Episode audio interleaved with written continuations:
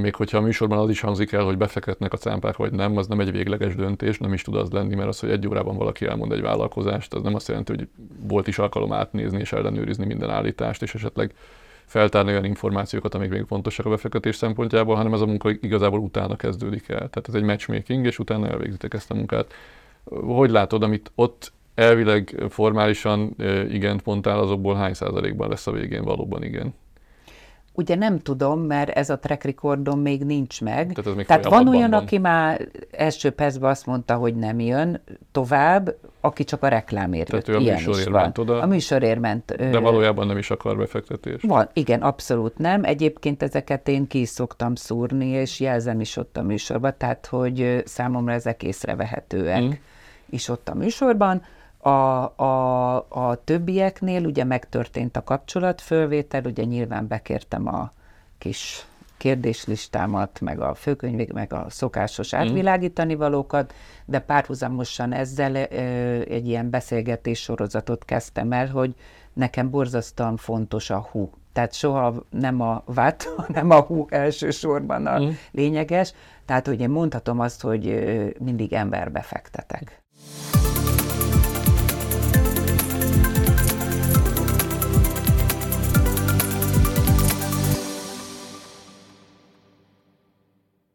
Sziasztok, sok szeretettel köszöntök mindenkit céges podcastunk legújabb adásában. Én Oszkó Péter vagyok, és ez itt a Doxo Coffee Break. Ez az első alkalom, hogy egy cápát hívtunk a műsorban. Barga Esztert szeretném köszönteni, köszönöm, hogy elfogadtad a meghívást. Bár a hivatalos bemutatásod mégiscsak az lenne, hogy Pannon Hitel ZRT eh, társtulajdonos alapító. Hiszen a pénzügyi szférából, a pénzügyi szektorból indult a karriered, és akkor erről kezdenének el kérdezgetni, de aztán nem fogod megúszni, hogy a cápaságodba úgy mélyebben belemenjünk. Hogy kerültél te a pénzügyi szektorba? Mikor találtad ki egyébként magadnak, hogy te, te, te bankba szeretnél ülni, és ott szeretnél dolgozni? Hát ez nagyon érdekes és nagyon személyes történet. Annak idején édesanyám HRS volt a Taurus gumigyárban, és annak idején a Lombard Leasing RT egyik alapítóját, Domonkos Andrást, még ő indította el a karrier, ő volt az első ilyen talentje, aki ott kezdett dolgozni, és András utána elhagyta a gumigyárat, uh-huh. és szép pénzügyi leasing befektetői tulajdonosi karriert épített föl, és amikor... És egyébként az egyik részvényesünk és igazgatósági tagunk jelenleg. Úgyhogy kicsi a világ, a kicsi a világ, és édesanyám pátyolgatta még az egyetem után kezdőkorában, és utána pedig, mikor én elvégeztem a jogi egyetemet Szegeden, akkor szólt Andrásnak, hogy akkor elkészült a gyermek, és hogy kaphatna -e lehetőséget, és akkor én a Lombard Leasingen kezdtem el dolgozni. Ott kezdtem el a pályafutásomat, mint kintlévőségkezelő. Tehát éppen egy kellemes területet uh-huh. kaptam, és gyakorlatilag a Lombard leasinges karrierem után mentem át néhány hónap után a Unic Bankban, akkor az akkori Unic Bank Kecskeméti fiókjának a vezetője hívott el, aki előtte Lombardos uh-huh. volt, a Lombardnak vezette a Kecskeméti irodáját, és akkor már így a kintlévőségkezelés területén jó kapcsolat épült fel, és akkor ők hívtak át uh-huh. a Unic Bankba, de ott még nagyon érdekes volt, mert azért végig kellett futni a banknak a felvételi procedúráján, és a HR terület megkérdezte, hogy hát látták, hogy jogi diplomám van, meg hogy summa cum laude, de hát mégis a fiúk, hát akkor most én itt mit akarok, jogi területen vagy üzleti területen szeretnék dolgozni, és akkor így hirtelen így, hát végül is, hát legyen az üzleti, maradjunk az üzleti területnél, úgyhogy így kanyarodott két perc alatt a jogi pályáma pénzügyi. Hát mind, mindketten pályálhagyó jogászok vagyunk. Így úgy, van, így van, így van. Akkor ilyen döntést kellett hozni, akkor mindketten ezt a döntést hoztuk. Mennyi időt voltál utána a Raiffeisennél? Tíz évig dolgoztam a Raiffeisennél, és a, tulajdonképpen a nagyvállalati hitelezést vezettem Budapesten, ami azért akkor a bankkönyveinek a jelentős ö, részét tette ki, és gyakorlatilag Felcsúti Péter alatt futottam be uh-huh. ezt a karriert, gyakorlatilag a vidéki hitelező munkatárstól a budapesti nagyválti hitelezés vezetői pozíciójáig. Mm. Majd utána hogy arra, arra a döntésre jutottál, hogy önmagad kezdtél ilyen típusú vállalkozásokat alapítani, mert pénzügyi szolgáltatókat. Ennek mi a háttere, vagy miért történt? Mennyire természetes, hogy valaki csinál egy csillogó karriert egy nagy bankon belül, és utána úgy gondolja, hogy ő ilyet alapít kicsiben? Ez ugye nagyon érdekes történet. két komponense van neki. Egyrészt, hogy a Raiffeisennek volt, van egy ö, ilyen furcsa tulajdonosi struktúra, ilyen fordított piramis, hogy tulajdonképpen a végső tulajdonos azok a sieléskor ismert, jól ismert Raiffeisen spárkászék, tehát nem Igen. egy könnyű tulajdonosi szerkezete van neki, és így a, a tőke helyzetével mindig ilyen óvatosan kellett bánni, tehát uh-huh. hogy mhm. bármennyire is szerettem volna Matávot 5 bázisponton meg Mávot hitelezni, ezt a bank tőke helyzete annyira nem engedte meg, illetve Felcsúti Péter nagyon szigorúan nevelt bennünket, és úgy lehetett bemenni a cenzúra bizottsági ülésre, hogy volt egy lapunk, hogy Return on Asset, és ott ki kellett tölteni, hogy akkor miből fogjuk megkeresni az általa elvárt... A kettő között van összefüggés, tehát azért volt így Azért van. magasabb a hozam elvárás, mert nem nagy tőkén kellett kis hozammal pénzt így, csinálni, igen, hanem igen. kisebb tőkén így nagyobb van, hozammal. Így van, így van. És akkor én, mint nagyvállalati hitelezési vezető, vagy azelőtt még ugye egyik nagyvállalati hitelezési csoportnak a vezetője, néztük, hogy akkor mit csináljunk, és hát akkor kértünk felhatalmazást, hogy kértem felhatalmazást, akkor kisé kockázatosabb ügyleteket kell uh-huh. csinálni, hogy ezt a hozamot tudjuk produkálni. Viszont élő vállalkozásokat láttál ezáltal, akiknek ki kellett termelni ezt a hozamot. És akkor itt most nem kezdem el felsorolni, hogy ki mindenkinek, de az akkori magyar nagyvállalkozói rétegnek a tranzakcióit csináltuk meg akkor a Raiffeisen bankban, és nem Jó, de egy, egy, egy életközeli hitelezéseket csináltál, tehát nem egy nagy vállalat standard tranzakcióját, abszolút. hanem... Abszolút, az is megvolt, de hogy és ezeken a tranzakciókon, és akkor még írunk 1990-ben, még nem vagyunk agyon struktúrálva, még nincs külön trade finance, még nincs külön projekt finance, ezek közbe alakulnak, évről évre kezd szakosodni a hitelezés is, tehát, hogy ami jön ott, commodity, trade, kivásárlás, mindent csinálunk egy rakáson, mm. és még nem is biztos, hogy tudjuk, nem specializáljuk, csak próbáljuk ö, megoldani ezeket az ügyleteket. Tehát ha most nagyon le akarom egyszerűsíteni, akkor Raiffeisen sajátos tőke szituációja téged kényszerből egy nagybankon belül megtanult vállalkozóként gondolkodni. Így, nagyon szépen fogalmaztad. Aminek azért utána az előnyeit is élvezted ezek szerint. Igen, és hogy mikor élveztem nagyon az előnyét, ugye, és akkor közben ugye megalakult a trade finance, a projektfinanszírozás, és a, a projektfinanszírozáson volt a Bánfai Gergő nevű kollégám, aki azóta is 20 éve az üzlettársam, aki elképesztően okos és struktúrált, és utána a később kialakult projektfinanszírozási főosztályon elképesztő ügyleteket csináltak meg, olyan fölvásárlásokat, struktúrált finanszírozásokat, és ő kezdte mondogatni, hogy hát kéne saját céget csinálnunk, tehát így jóba voltunk nagyon bankon belül, de hát bármennyire is jó fizetett banki alkalmazottak voltunk, azért egy pénzügyi vállalkozás alapításához a banki bónusz sem volt elegendő, és akkor jó, jó, csináljunk saját céget, én még ilyen kis bizonytalanka voltam. És hát befektetőket kerestél. Befektetőt kellett keresni. Tehát azt csináltad, ami, aminek most te ülsz a másik oldalán a cápák közöttben. Így Tehát van. te oda mentél, hogy van egy, akarsz csinálni egy vállalkozást, és erre adjanak tőkét. Igen, és hogy akkor elkezdtem rótsózni saját magunkkal. Mm. És akkor ekkor volt a legnagyobb meglepetés, ami ért ö, bennünket, hogy Hát mindenki adott nekünk pénzt. Mm. Mindenki adott volna nekünk pénzt. Hányat írunk most? Most 2004-et. Uh-huh. 2004 elejét. Uh-huh. És ugye egy pénzügyi vállalkozásnak akkor is 50 millió volt az alaptőkéje, és hogyha akartál valami refinanszírozást szeretni, ez nyilván valami first loss le kellett tenni, tehát ez több száz milliót Igen. kellett meg, és akkor mi banki alkalmazottak voltunk. Mm. Tehát, hogy így utólag tudatosult bennem, hogy micsoda jó track recordunk volt ahhoz, hogy mi akkor ennyi pénzt simán tudtunk kapni. Tehát egy több száz milliós tiketet, úgyhogy sose csináltunk vállalkozást, és ez 2004. Igen, igen, de az az érdekes, hogy abban a szférában, amiben mi dolgozunk, alapvetően az technológiai startupoknak van ez a nimbusza, hogy itt micsoda vállalkozók, cégeket alapítottak, tőkét vontak be, majd exiteket csináltak. Én Domonkos Andrástól, akit említettél, hallottam először ezt a mondatot, hogy azért a 2000-es évek elején ez a pénzügyi szektorban egyébként zajlott, tehát hogy alakultak saját erőből kisebb pénzügyi vállalkozások, azt egyébként szépen felépítették emberek, és eladták később nagyobb cégeknek, befektetőknek. Mint a Lombard. Mint a Lombard. Több de hát körben, így van, ugye? a Lombard csoportnál is ugyanez zajlott, ezért mondta az András, hogy azért neki van ilyen élménye, meg hát te is ezeket csináltad. Csak így mondta viccesen András, hogy hát akkor ő még nem tudta, hogy exitet csinált, Hát meg, hogy rócsózok. Meg, hogy rócsózott. Ezeket a fogalmakat utólag tanulta Ez meg. pontosan így van. És, és, és, és a startup világból vonatkoztatta vissza aztán arra, amit egy, ő egyébként ilyen, ilyen self-made vállalkozóként megcsinált, de akkor te is ezt az utat jártad be. Hát igazából. abszolút, sőt, még a Jövök az egyetemről, az első lombardos emlékeim, hogy András rohangál a folyosón, hogy a kötvénykibocsátás, mert ugye ott kötvénykibocsátásból finanszírozták Igen. őket, hogy megvan, nem, melyik csomag mehet el, melyik nem mehet el.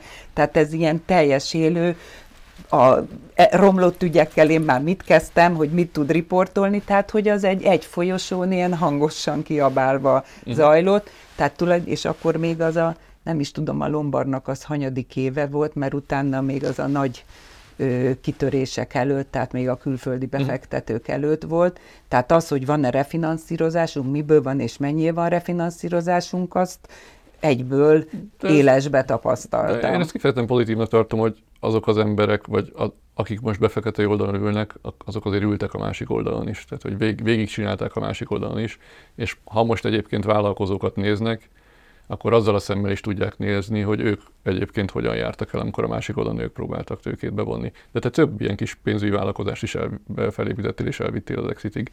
Ezeknek van valamilyen közös sztoria vagy tanulsága? Ö, abszolút van, és ugye, tehát még egy szót visszacsatolva, azért az, az, az egy jó érzés volt, és ilyen meglepő érzés volt, hogy mindenki ad nekünk pénzt. Uh-huh. Mert én ugye van egy ilyen alapvető kishitű imp- impostor szindrómám, tehát akkor se gondoltam, hogy és akkor még azt gondoltam, hogy úristen, nehogy elherdáljam a pénzüket. Hát, az a jó, úristen, ez az ember. És teljes stressz, meg hogy mikor... Mi befektetőként olyanokat keresünk, akik ezt gondolják. És de még akkor nem tudtam így nézni magamra, és most például nézem De lehet, így... hogy azért kaptál pénzt, mert hogy, mert hogy látták rajtad, hogy így fogod kezelni így, és azt gondolom, hogy jó döntés is volt, jó döntés is voltunk. Hát csináltatok sikeres exiteket. Abszolút csináltunk, és ő, ugye nagyon gyorsan, és ugye a következő nagyon pozitív visszacsatolás volt, hogy na akkor megalapítottuk az első pénzügyi vállalkozást, és akkor menni kellett refinanszírozásért.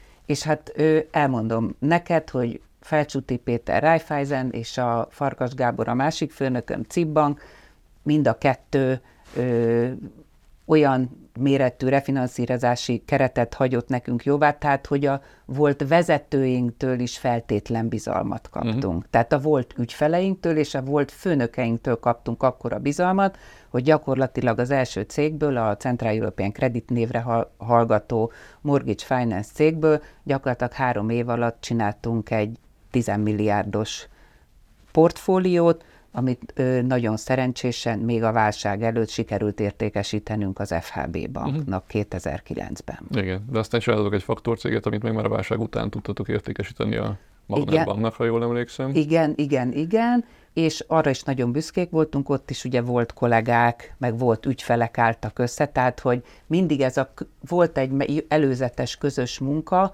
ami alapján kialakult egy olyan bizalom, ami utána egy közös cégbe folytatódott, és sikeres közös cégbe.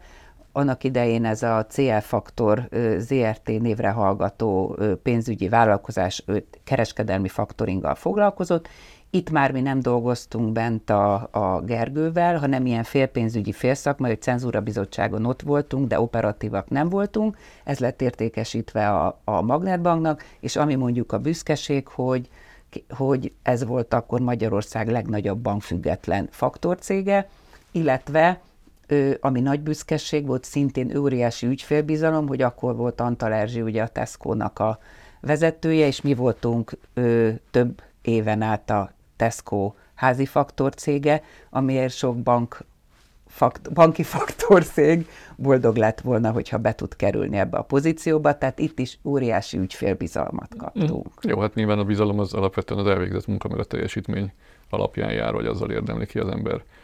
Ezt követően, hogy létrehoztad a Pannó hitelt is, ott, ott egyébként mennyire vagy aktív, vagy milyen szerepet Nagyon, viszel? abszolút. Az időd nagy részét azt tölti ki akkor? Abszolút, uh-huh. abszolút. Itt mondjuk annyit változtattunk, hogy ugye már volt egy 2008-as, már két válságon uh-huh. közben így zajlik, még a, ugye, még a faktor, faktor cégnél az nagyon izgalmas volt, hogy mikor kitört a válság, és ugye a pénzintézeteknek a limiteit levagdosták, és az volt az egyik kereskedelmi bank, hogy akkor három milliárdos finanszírozást egy hónap alatt kell visszacsörgetni. Tehát, hogy azért így meg is edződtünk uh-huh. vállalkozóként uh-huh. a piacon, és akkor volt a limit jóváhagyás, és éppen a első gyermekemmel indultam a szülőszobába, amikor vártuk, hogy jóvá hagyják a limit hosszabbításunkat, vagy levágják az egész céget, és akkor mondta a bankba a kockátkezelési vezető, hogy menjen nyugodtan szülni, én majd rendezem Bécsel a, uh-huh. az ügyet, és mire megszültem, jóvá lett hagyva a hosszabbítás, ami akkor a létatét volt uh-huh. körülbelül. Tehát, hogy voltak ilyen finom történetek. Na és a panóhitelnél az volt a döntés, mikor Gergővel úgy gondoltuk, hogy akkor ö, megalakítjuk a panóhitelt, hogy már nem egy lábra uh-huh. ö, szeretnénk ö, állni, hanem akkor gyakorlatilag a faktoring és hitelezés ö, együtt, ö, ö, együtt ö, lett az alaptevékenysége a panóhitelnek, és akkor azt mondom, hogy ebbe a követelés NPL állomány ö, ö, vásárlásban is azért ilyen jó középméretű szereplővé tudtunk uh-huh. fölfejlődni időközben. A hitelezésbe pedig ugye mindig benne vagyunk az aktuális mikro- és kisvállalkozói uh-huh. hitelezési programokban. Ö, tulajdonképpen a csapatban is Raiffeisenesek dolgoznak, a volt helyettesem, tehát azt mondom, hogy a Panon hitelben a hitelezési gyakorlat lassan a száz évet összesítve elérni, de egyébként kell is a mikro- és kisvállalkozói hitelezéshez tapasztalat, tapasztalat hiszen Igen. ez a legkockázatosabb. Ezt, ezt lehet a legkevésbé standardizálni. Így itt, van, itt, így itt. van, és azt gondolom, hogy ebben meg nagyon jó nincs playerek vagyunk, mert a, ami nem fér bele a scoringba, a nagykereskedelmi bankba, uh-huh. azt mi meg tudjuk nézni, és sokkal többet meg tudunk csinálni, és hát a GDP motorja ugye a KKV működése. Azért akartam ezt ilyen részletesen kihúzni belőled, mert hogy ugye aztán nem olyan rég beültél a cápák közé, de hogy ne gondolja senki, hogy egy, kvázi egy ilyen bankár hátterű belül, mert egy, egy vért verítékkel végigküzdő vállalkozó vagy igazából, aki cégeket alapított, exiteket csinált, befeketőkkel tárgyal, stb. stb. Tehát ha valaki, akkor te érted, hogy ebben a világban mi zajlik. Mégis mondjuk úgy, hogy hosszan vonakodtál, mielőtt beültél a cápák között műsorba, sőt, mi találkoztunk is személyesen, amikor mesélted, hogy meghallgattak, próbáltak győzködni, de ellenálltál. Miért álltál ellen, és miért adtad be a derekadat? Ugye, ugye, hogy a eddigi vonalat folytatva, hogy a banki tevékenység az egy üzleti és banktitok által övezett tevékenység, tehát ehhez nem, hogy a publicitás nem kell, hanem kifejezetten káros mondjuk. Uh-huh. Tehát, hogy itt a bank szakmában, aki engem kell, hogy ismerjen, az ismer. Tehát többlet ismerettségre úgy tetszik, nincsen szükség, uh-huh. főleg nagy Magyarországon. Tehát magában neked a média szereplés az nem hoz értéket? Nem, a bank területen meg pláne nem. Uh-huh.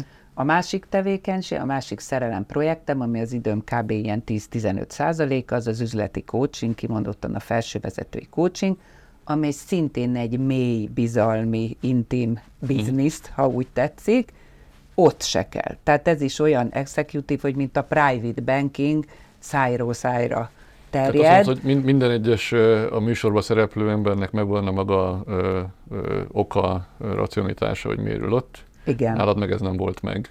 Most sincs, uh-huh. hogy nagyon humoros akkor, legyek. Akkor Elmondom, még... itt Máté Krisztáról szeretnék megemlékezni, aki öt évig kitartóan kért és hitt és várt bennem, és azért én egy nagyon kitartó ember vagyok, és értékelem is a uh-huh. kitartó munkát, és amikor ö, id, ö, bocsánat, tavaly megkörnyékezett, akkor azt mondta, hogy ez most egy rövid széria lesz, csak nézem meg, és hogyha nem tetszik, akkor, akkor ennyi volt, rövid szériába tudom kipróbálni magamat, és akkor ö, azt mondta, hogy hát, ha ő is kiszeret ö, belőlem, és akkor, és van a másik szár, hogy, nem szeretett ki.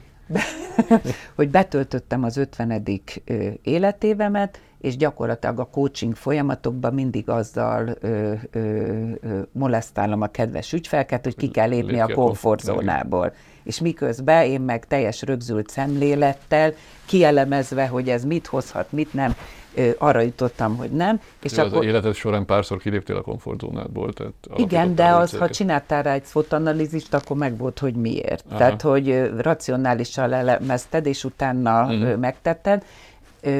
de ezt sehogyan, tehát itt akárhányszor elemeztem minden évben, mindig az volt a racionális döntés, hogy nincs erre nekem szükségem, uh-huh. és az 50. életévenben feltettem magamnak azt a jó kócsos kérdést, hogy akkor mit csinálnék-e valamit másképp, vagy mit fogok másképp csinálni, más nem, tehát máshogy nem csinálnék semmit, de a jövőbe vonatkozóan úgy vagyok fel, hogy most már nem mindig lehet mindenre ezután azt mondani, hogy majd valamikor megcsinálom, uh-huh. meg hogy csinálok olyan dolgokat, amin én nem kell tudni az adott pillanatban, hogy majd hogy mire lesz. Uh-huh. Jó? Majd később kiderül. Majd később kiderül, és amit egyébként a cápaság hoz, hozott, hogy például egyetemekre elhívnak a mm. diákok több körbe, az meg rendkívül élvezetes számomra, mm. és hogyha azt az impaktot tudom, hogy valaki egy fiatalnak, egy fiatal egyetemistának tudok olyan hatást gyakorolni, ami alapján olyan döntést hoz az életébe,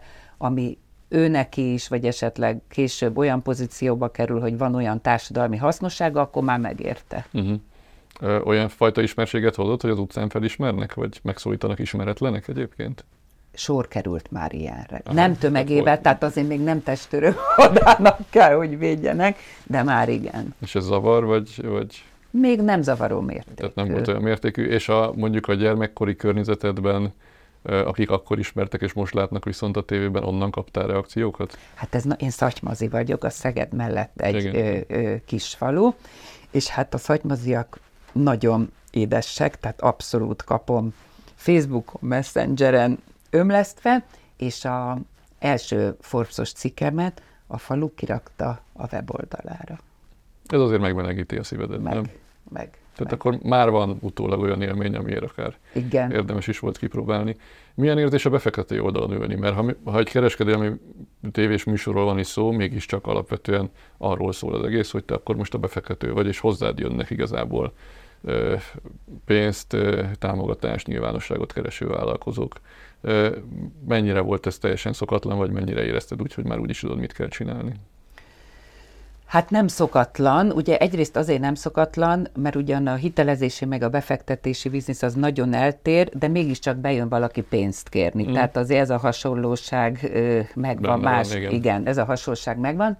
A másik az, hogy Ugye most itt a panóhitelt mondom, azért a panóhitel nagyon sikeresen működik tíz éve, és ugye annyi ö, eredményt generált, hogy akkor elgondolkodtunk ö, ö, Gergővel és a többi tulajdonosa, hogy mit kezdjünk uh-huh. ezzel a pénzzel, hogy akkor most ö, ö, osztalék, befektetünk, állampa, tehát hogy mi, uh-huh. és akkor egy ilyen, van egy ilyen jó diversifikált politikánk, és vannak saját befektetéseink is, mm. nagyon szerteágazó mm. műfajban, tehát ö, ö, abszolút ö, az aranytól a részvényen az ingatlanon állna működő cég, egy jó diversifikált uh-huh. befektetési portfóliónk van, különböző likviditás. De, igen, ebből az induló cégek azért egy egészen más műfaj, tehát ott nem azt nézi meg az ember, hogy mi a fix hozam potenciál, mert olyan nincsen. Olyan cégünk van, például ők, ők Eger mellett működnek, és ilyen Bosch beszállítók,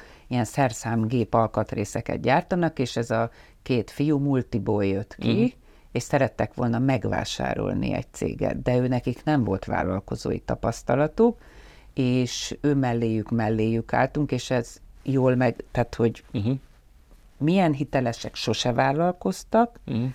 és hogy ez azért egy viszonylag nagyobb tikit volt, tehát nem... Tehát akkor volt a, tapasztalat igazából. Abszolút. Volt és, ez, és, ö, és ugye ö, ilyen típusú befektetésből van néhány, de nem sok, és ez nagyon jól sült el, tehát nagyon elégedettek vagyunk, már vissza is vásároltak uh-huh. bennünket egy uh-huh. előre megállapodott szintig, és ez nagyon jó sikert, tehát hogy jól sikerült bemérnünk uh-huh. ö, őket. Tehát vannak ilyen típusú uh-huh. befektetése. De ilyen, mint a teteve, hogy ilyen startup portfólió, uh-huh. inkubátor, angyal, ilyen nincs. Igen, igen, de amit mi csinálunk, az is egy picit más, mint amit a cápák között belát. Egyszerűen azért, mert valójában az a technológiai innováció, és az arra épülő startupok, amit mi csinálunk, az, az nem annyira közönségműfaj.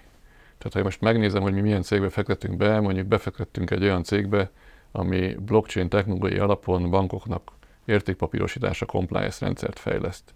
ezt nem lehet elmondani a cápák közöttben, mert a tévénézők körülbelül egy szót se értenek belőle. De én nagyon örültem volna neki. Majd szívesen, meg, majd szívesen megmutatjuk akkor alkalomattán, mert még lehet érdekes is. Ott, ott nyilván képernyőképes ö, ö, vállalkozási ötletek vannak, amiből kevés az ilyen globálisan építkező technológiai startup. Tehát valójában a között nem klasszikus startupok vannak, hanem inkább vállalkozási ötletek.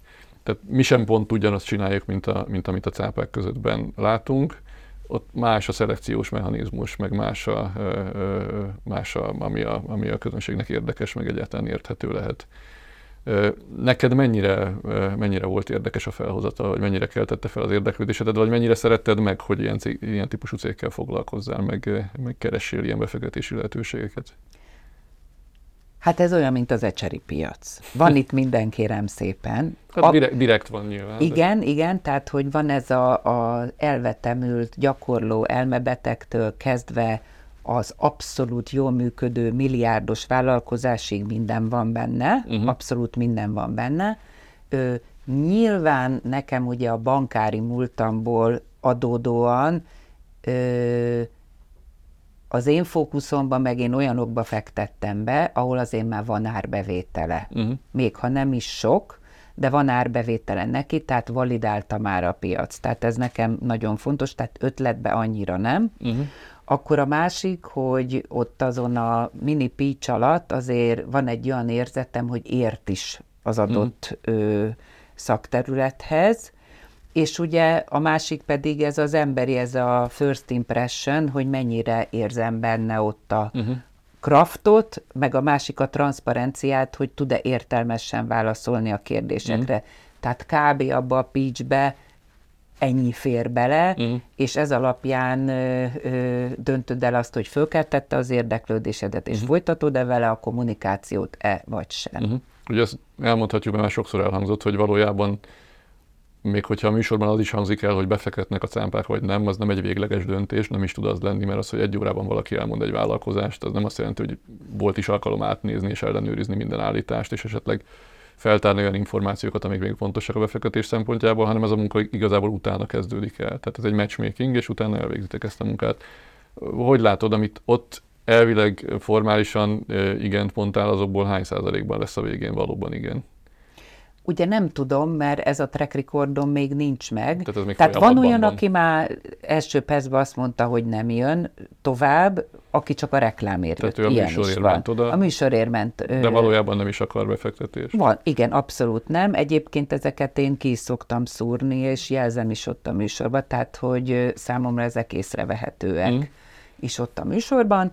A, a, a többieknél ugye megtörtént a kapcsolatfölvétel, ugye nyilván bekértem a kis kérdéslistámat, meg a főkönyvég, meg a szokásos mm. átvilágítani valókat, de párhuzamosan ezzel egy ilyen beszélgetés sorozatot kezdtem el, hogy nekem borzasztóan fontos a hú. Tehát soha nem a vát, hanem a hú elsősorban a mm. lényeges.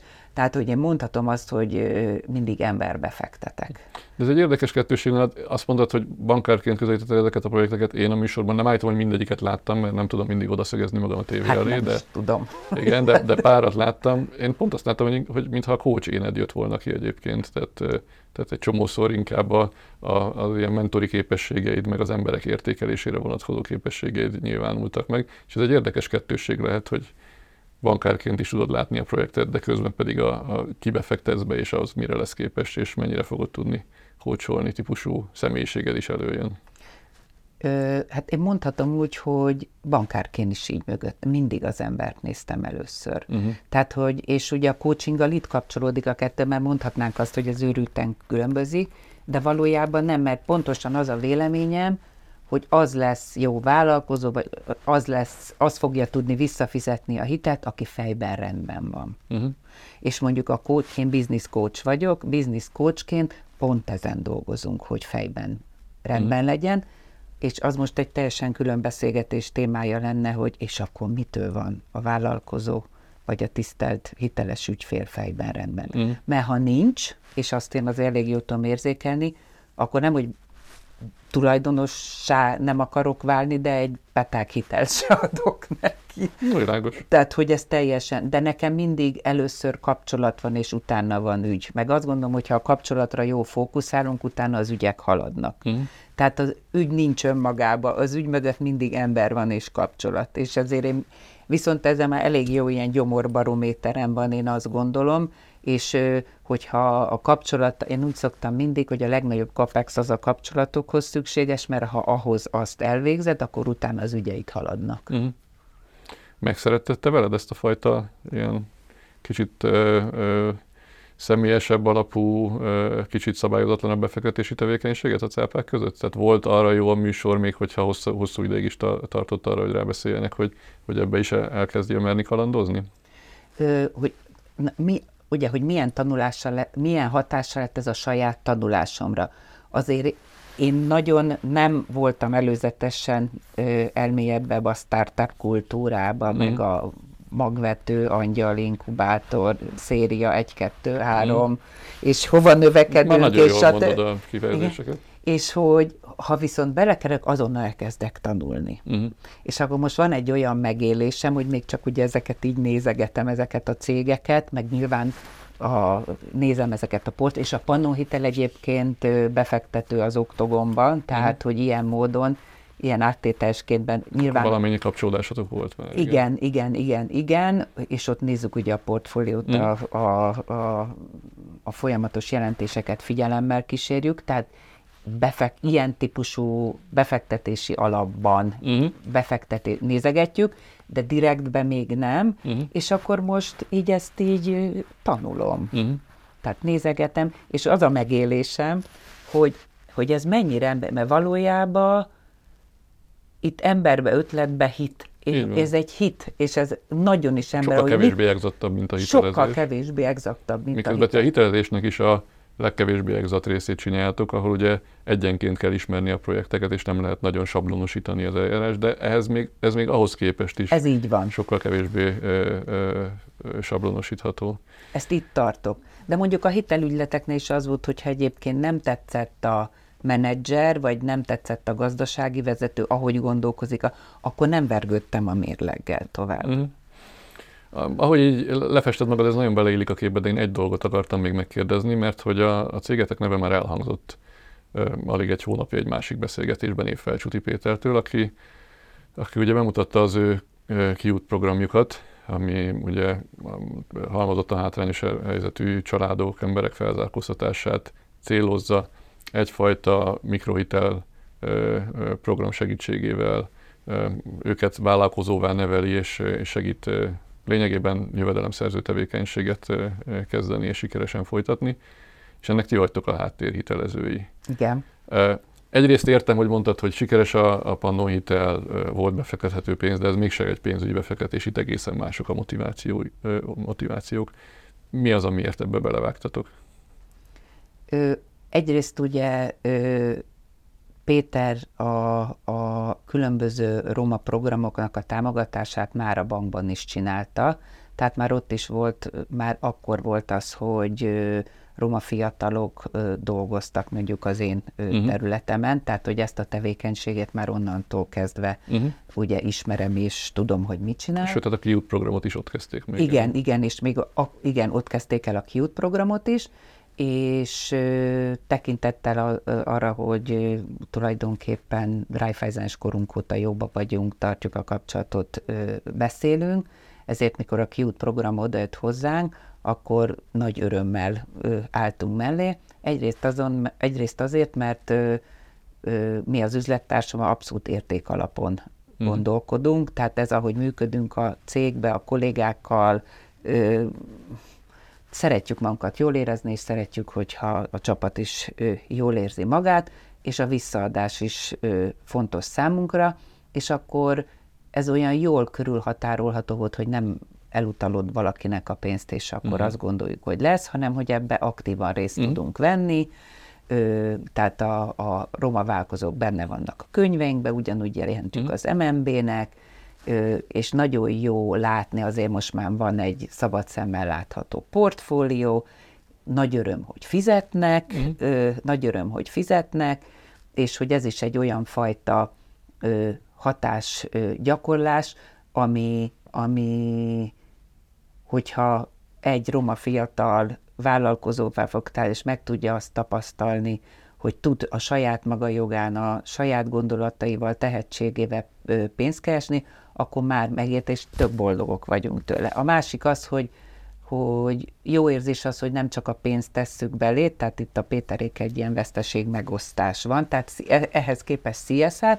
de amúgy a cég aktívan a kollégákon keresztül végigmennek a hitelügyletek, jóvá mm. hagyjuk, könyveljük, kezeljük őket, mm. tehát az aktív munkával is benne vagyunk, és nagyon szeretjük, és hogy például karácsonyi ajándék nálunk mindig a kiutas vállalkozók készítenek a terményeikből uh-huh. nagyon finom savanyúságot, lekvát, stb. és ezt szoktuk az ügyfeleinknek adni, tehát még ilyen módon is segítjük, hogy ők plusz jövedelemhez jussanak. És egyébként tényleg szeretjük is csinálni. Szuper, ezt nagy öröm hallani.